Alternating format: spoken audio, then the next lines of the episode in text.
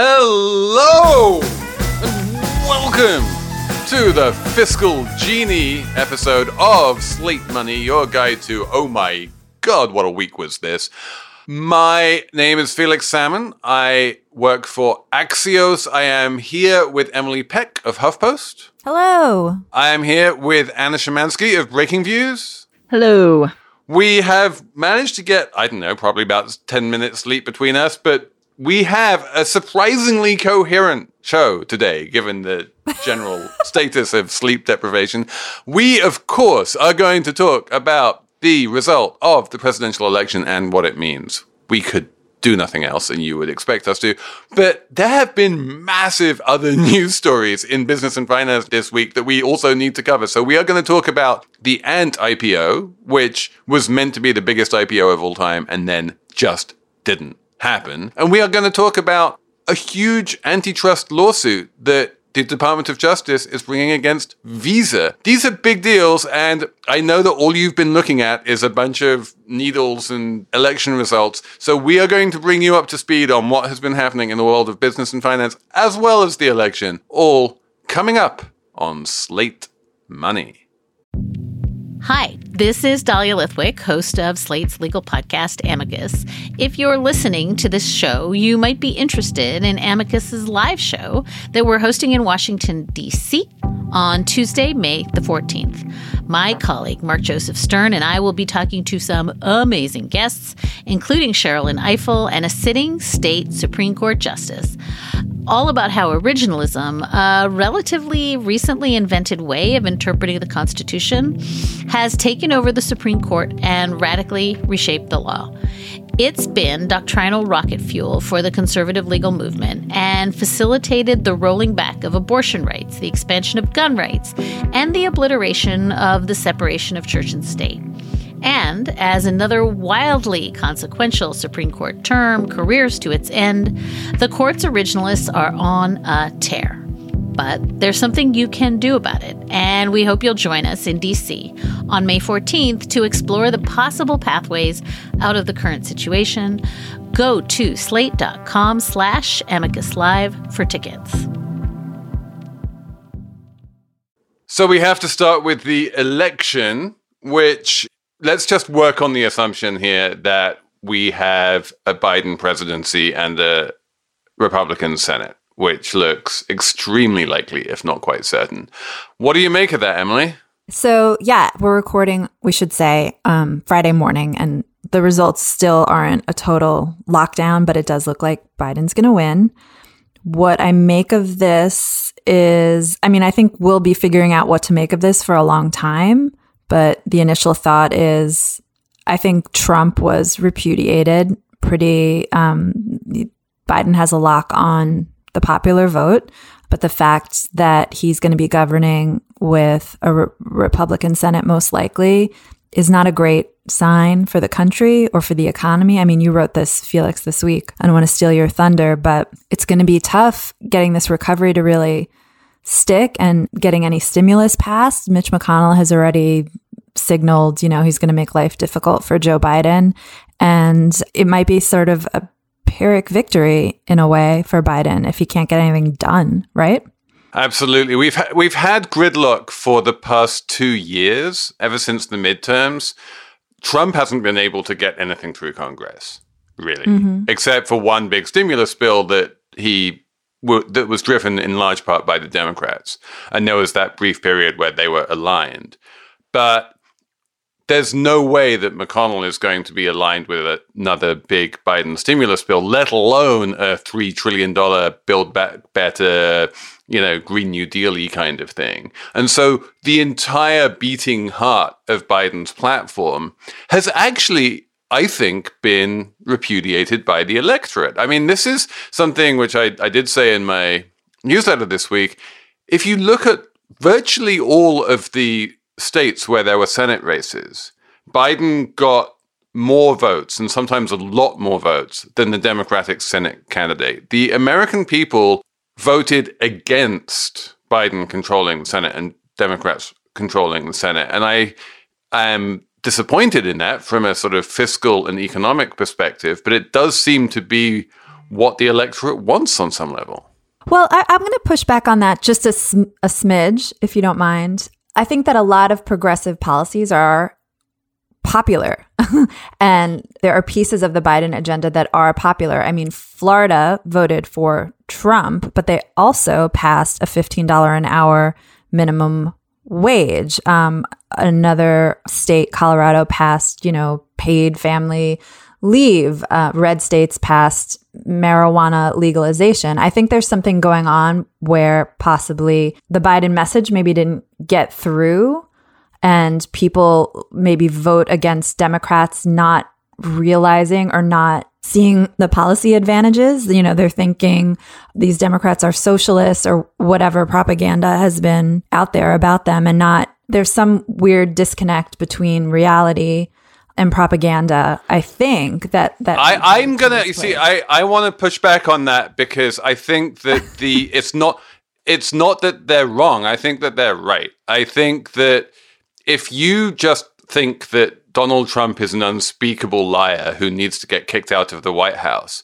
but you are also broadly against the democratic agenda. This is exactly what you do, and it's entirely logical. And you don't need to come up with a sort of the electorate has been misled kind of thesis. But Anna, you mm. where do you come down on this? I would say a few things. One, I do think that America is not an extremely liberal electorate. I think people on the left often want to believe America is more left than it actually is. So I don't think this result is actually that surprising. I don't think it's surprising that people would support increasing a minimum wage in, say, Florida, but then in Illinois, not vote to raise their taxes.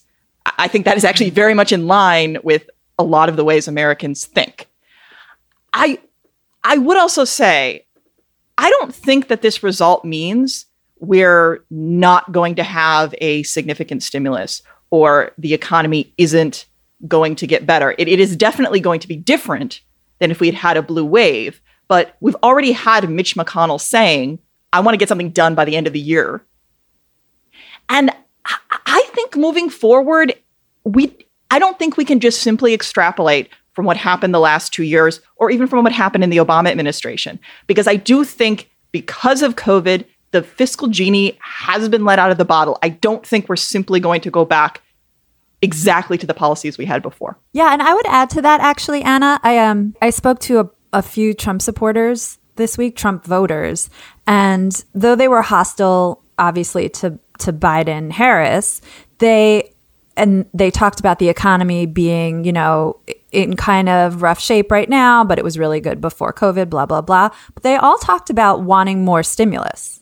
That's mm-hmm. just not that controversial, just to. No. To I, so I agree with there. both of you that the Republicans are fine with stimulus. They did a big stimulus package in April. McConnell would be an, open to a stimulus package, as Anna says, before the end of the year. Trump has two more months as president and is more than capable if he puts his mind to it, and I don't think he will, but if he wanted to push through a big stimulus bill, I really think he could. He could just tell Steve Mnuchin to go ahead and agree to whatever Nancy Pelosi wants, and bang, there's your stimulus bill. Yeah. I am highly skeptical that the McConnell openness to stimulus will last past the end of the year and into a Biden administration. I think that the minute you have a Democrat in the White House, and a bunch of Republicans have said this explicitly, including Ted Cruz just recently to Axios's Jonathan Swan on, on our HBO show. Like the minute you have a Democrat in the White House, suddenly that's when every single Republican senator gets religion on fiscal problems and deficits matter and that kind of thing. And that is the point at which another round of stimulus effectively becomes impossible. And and also to add to that, like we had jobs numbers today that kind of signal things are getting better on their own. So I feel like the urgency is is leaving, especially the Republican Party, because the jobs numbers are best for their base for for absolutely. If, if you if you look at what you had to have in order to get the Republicans to sign on to the first stimulus package in April, what you needed was number one, a massive plunge in employment and a massive uptick in unemployment. combined with number two, a massive plunge in the stock market. Right now, we Yes. don't have either of those. So it becomes much harder to push through another round of stimulus. So, right now, if some of the positive trends continue, then we probably could get away with having a smaller stimulus. Now, if those trends reverse, we have obviously seen COVID ramping up across the country. That certainly could have a major impact on both the economy and the stock market. Then that would probably put pressure to have more stimulus. So, I think the fact that we're going to be arguing about a number is a good thing. Mm. We're not arguing about whether or not we're having it. We are just arguing about a number.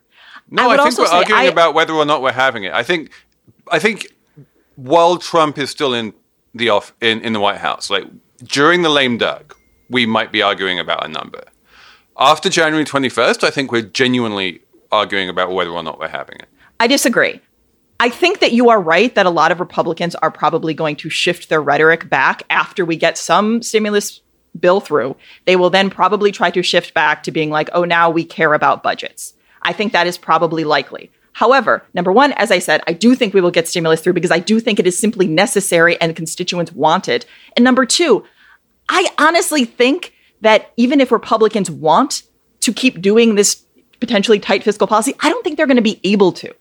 I think that we had a period in American history where you could rely significantly on monetary policy, and Republicans were able to do that, and the economy was able to do okay. I think that is over. I think that Republicans are going to be pushed by the reality of the on the ground reality moving forward. Huh. I don't know. Republicans So, don't often seem to Yeah, connect. I I think there's something else which is which I think we're missing here is that the centerpiece of what Jared Bernstein, who's the big one one of the top Biden economic advisors, and what Biden has been talking about, and suddenly what Pelosi has been talking about, the centerpiece of any Biden-led stimulus package is hundreds of billions of dollars, roughly $500 billion, possibly even more, for state and local governments, who are mostly democratic. Um, it's, you know, big cities and cities are democratic. And that is just simply anathema to Mitch McConnell and the Republicans. They believe, genuinely believe, falsely, but genuinely believe, that all of these cities have been spending way beyond their means and are far too profligate, and they're looking to this pandemic as an excuse to get bailed out of a bunch of unsustainable fiscal stances, and they're just not going to stand for it, and they're just not going to let it happen. I think that without massive help for state and local governments, no stimulus is going to be adequate, and I think that there's no way that McConnell will ever bring help for state and local governments to the floor of the Senate. And that's a shame because we were talking about the economy kind of picking back up. And so lawmakers would be less willing to do a stimulus. But one part of the economy that's not picking back up is state and local government. There's real budget shortfalls, people are losing their jobs. And as we saw with the Great Recession, when there's not enough money going to state and local governments, the recovery is much, much slower and much more painful. And that is what you are setting up when you don't send out And that money from the federal government. And let's look at the let's look at the figures from the jobs report, the October jobs report that just Yes. came out. The headline number of jobs created was 638,000. In fact, there were more than 900,000 private sector jobs created. There was over 200,000 reduction in government jobs.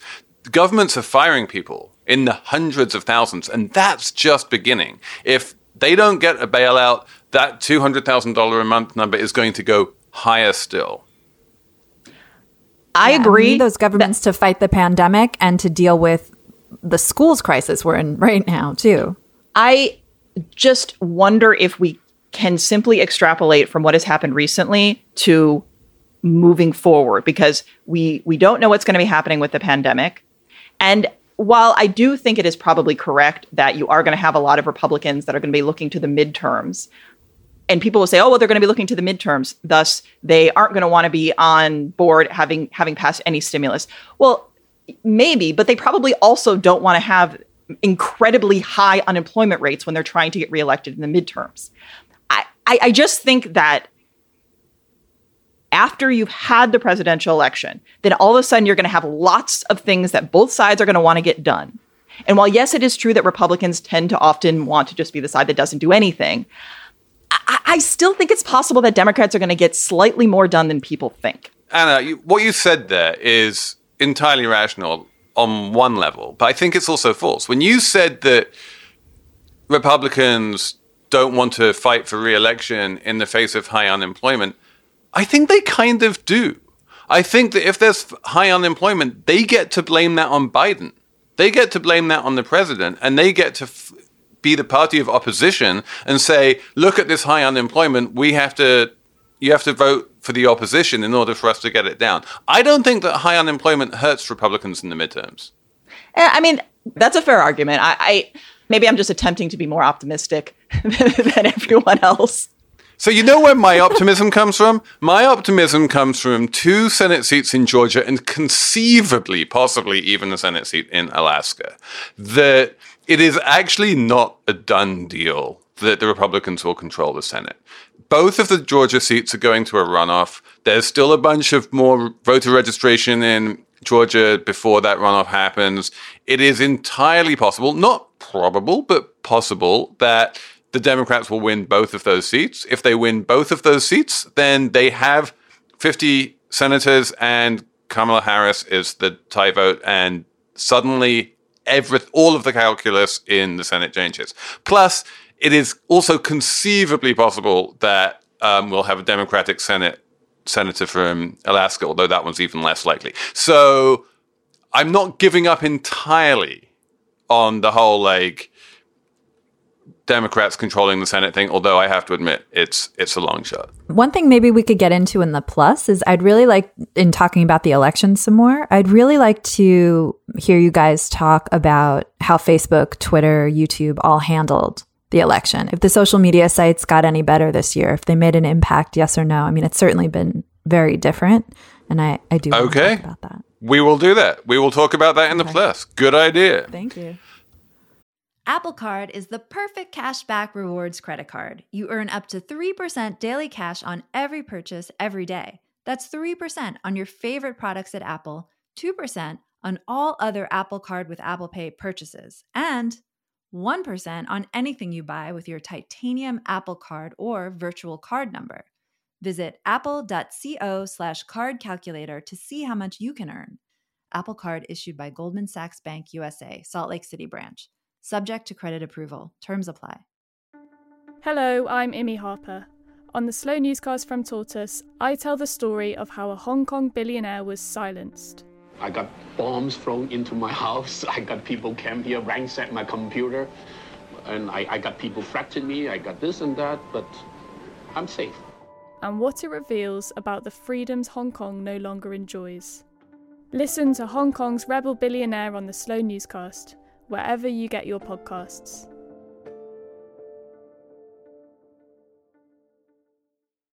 But while we're still in the main part of the show, we have to talk about the actual financial news of the week, which has nothing to do with the election and everything to do with the world's biggest ever IPO being pulled 36 hours beforehand because the Chinese regulators suddenly got religion on and group being a bank and they should and it should be regulated like a bank. It, this is one of the most amazing stories and if there wasn't a huge amount of election noise going on on right now, it would be dominating the business and finance headlines. Anna, what the hell is happening here? Yeah, this really is an amazing story. I mean, Ant Financial, which is this enormous Chinese payments company, is was connected. Well, well don't Ali. call it Ant Financial. It used to be called Ant Financial, and they changed their name right. to Ant Group in order to seem less financial, in order to kind of pretend that they're not a finance company. Right. But of course they are. Because they are tech fin, not fintech, as Jack Ma likes to say. So they were going to be raising, I think, uh, about $37 billion. This is their valuation, I think, was like over $300 billion. And before this was pulled, you had the news that you had had Chinese, the Chinese government that had essentially pulled Jack Ma in for a meeting beforehand to apparently somewhat rake him over the coals or to argue that there were these new regulations that were being put in place. And then, with very little time before the actual IPO w- was going to go through, they had to pull it because they said it was not going to be in line with these new regulations. And these new regulations were not adequately disclosed to investors.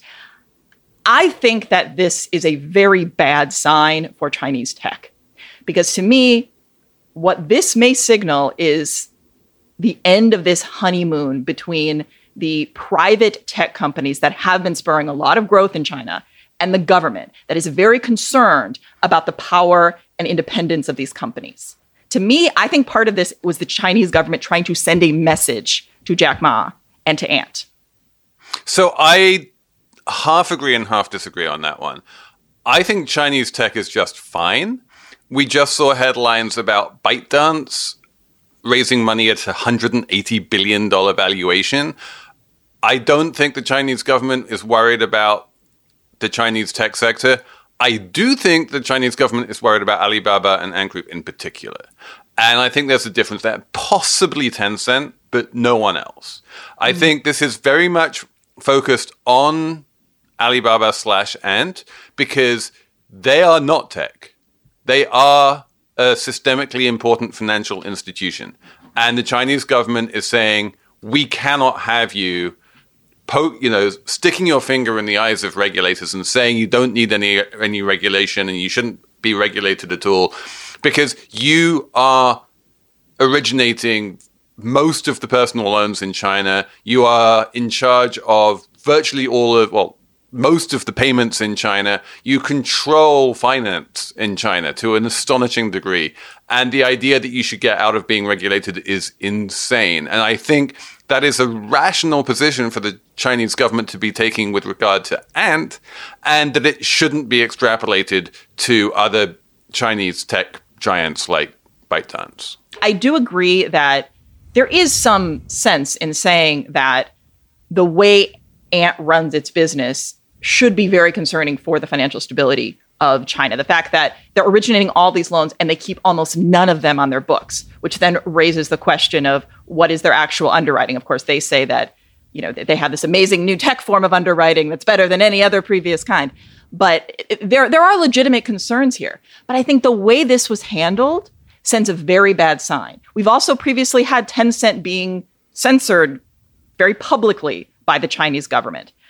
We also have yeah, this concern about the Chinese government trying to put forward their own digital currency that could compete potentially with what Ant is doing. I think that what you've had in the Chinese government is this desire to kind of have it both ways about allowing these innovative companies that can create a lot of growth, but also really being able to control everything.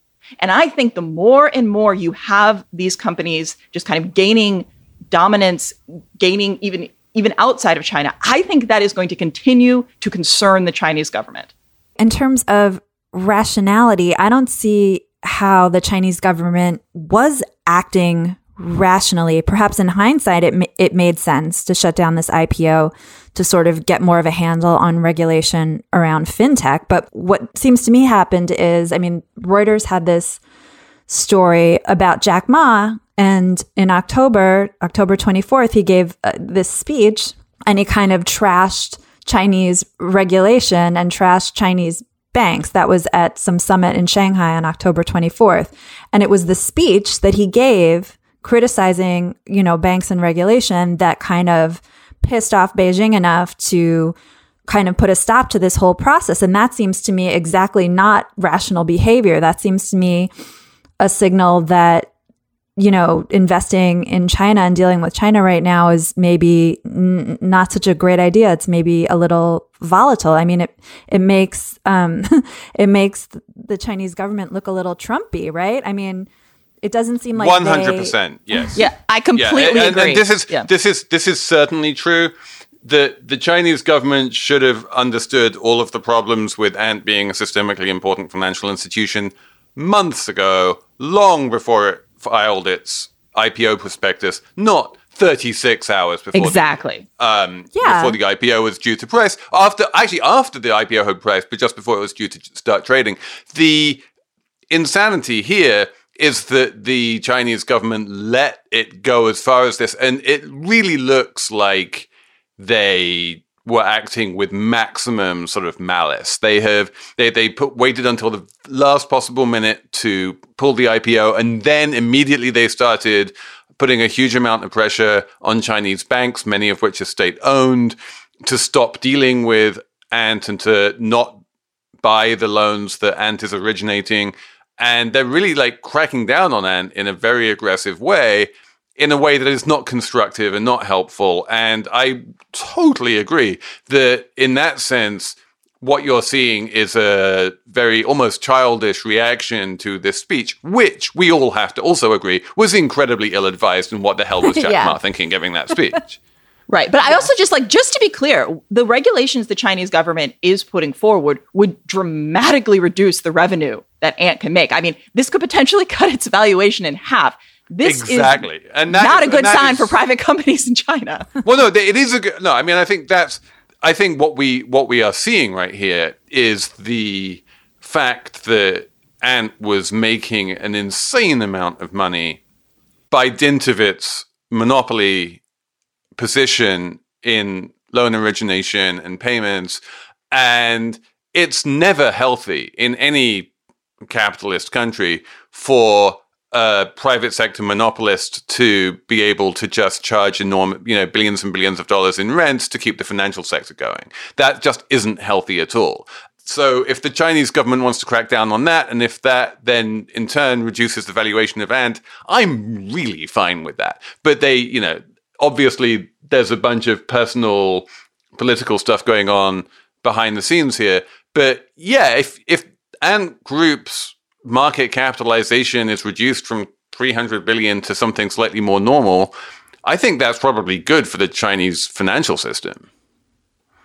Can can I ask you guys some questions about Ant? Please do. Okay. So my first question is it was either Reuters or Bloomberg said that in China peer-to-peer lending was really popular and there were 5,000 peer-to-peer lenders in the past few years and now that's narrowed down to just three. And I was like, wow, first. And second, do we have anything comparable in the United States to a product like Ant? And what would it be? And is it regulated? Oh, two very good questions. Um, so the, the first answer is basically no. There's nothing in the United States close to the what used to exist in China and really doesn't exist in China anymore in terms of peer-to-peer lending. Uh, a couple of mm-hmm. companies like Prosper and Lending Club tried it, and they realized very quickly that it just didn't work. The cost of funds was too high, and that's what happened in a little bit. What happened in China is that individuals in China found it very hard to get loans. And so they wound up having to wind up effectively borrowing money from other individuals in China who were looking to invest and get a interest rate and return on their money. And what we have seen actually with the rise of Ant Group is that now it is much easier for individuals to get loans. All they need to go, do is go along to Ant, and Ant will originate a loan for them. And those loans that they can get from Ant are much more attractive than the loans that they used to be able to that they used to have to get from other individuals, and so they're all going to Ant okay. instead. So that's mm-hmm. that's a good development. That's a positive development. And then the other question what is the equivalent of Ant in the United States? I think we can yeah. actually start touching on that in the next segment yeah. when we talk Ooh. about Visa, because that is actually the closest company to Ant that I can think of. Oh, and why hasn't an ant-like product taken off in the U.S. because of, of the regulatory environment? Yeah, fin- the, we have a very balkanized regulatory environment for finance in the United States it is very, very complicated for a small company to gain a foothold because you're dealing with all of these different agencies. You're dealing with regulations at multiple different levels. It, it's very different than even if you compare it to a country, you know, like Singapore, even the UK in terms of how they handle financial regulation. The United States mm. makes it very hard for fintech companies. But also, let's just be clear about this. The reason why Ant had to field to itself was because Chinese banks were just not issuing loans to Chinese individuals. Right. And and was like, great, we'll do that. And in the United States, American banks are issuing loans to Americans. And so there's no need for an ant to step in and say, you can get a loan now, because we've always been able to get loans. That's not new. No, no, that, that is definitely true. And I do think if you're also thinking of just like the the kind of payments system in general, if you're comparing to like what we see in China in general, even outside of Ant, but just like obviously the digital Right. payments. No, no one, no one in the a lot more United. States is is paying with QR codes, whereas like there's no other way of paying Right. for anything Yeah. in China. So it's it's a very different system. But let's talk about Visa because at heart, Ant is a payments company, and the biggest payments company in the world is Visa.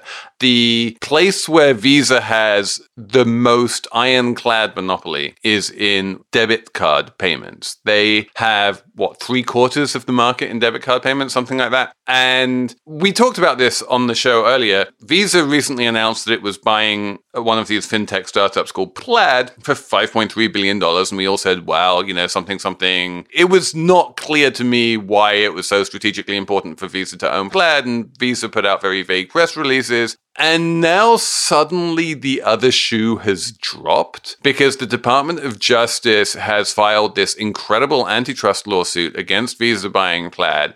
This is where government can do things that journalists and analysts just can't. They found a whole bunch of communications from within Visa which actually told us why Visa was buying Plaid. And well, Anna, you can explain why Visa is buying Plaid and why it's so problematic. Yeah, I mean, in this communication, you literally have people at Visa saying, We are buying this as an insurance policy. We think this is a significant threat to our debit business. it's like when you have those scandals where people have Bloomberg messages where they're like, I am committing fraud right now. It is very, very clear that Visa is buying this because they don't want the competition. And that makes it very easy for the Department of Justice. So what's super interesting is that Visa was, I think it was a minority investor in Plaid, and they started talking to Plaid about maybe buying them, and they did a bunch of due diligence. And in the course of doing the due diligence in Plaid, they wound up discovering a secret Plaid plan that Plaid had never made public to really get into the payments business and to compete directly with Visa when it came to payments. And the minute that Visa saw this secret plan, they were like, never mind buying the, you know, APIs as a service business that everyone thought they were buying. We need to buy Plaid in order to stop this company from becoming what could be our single biggest competitor. And that's just wow. The documents they found had a hand drawn illustration of an underwater volcano where you can just see the little tip, you know, at the top of the water, but underneath it's like really rumbling. I just thought that was fun. The underground volcano that is plaid. And this is also where I, I should step in and do a little bit of payments geekery because it's important.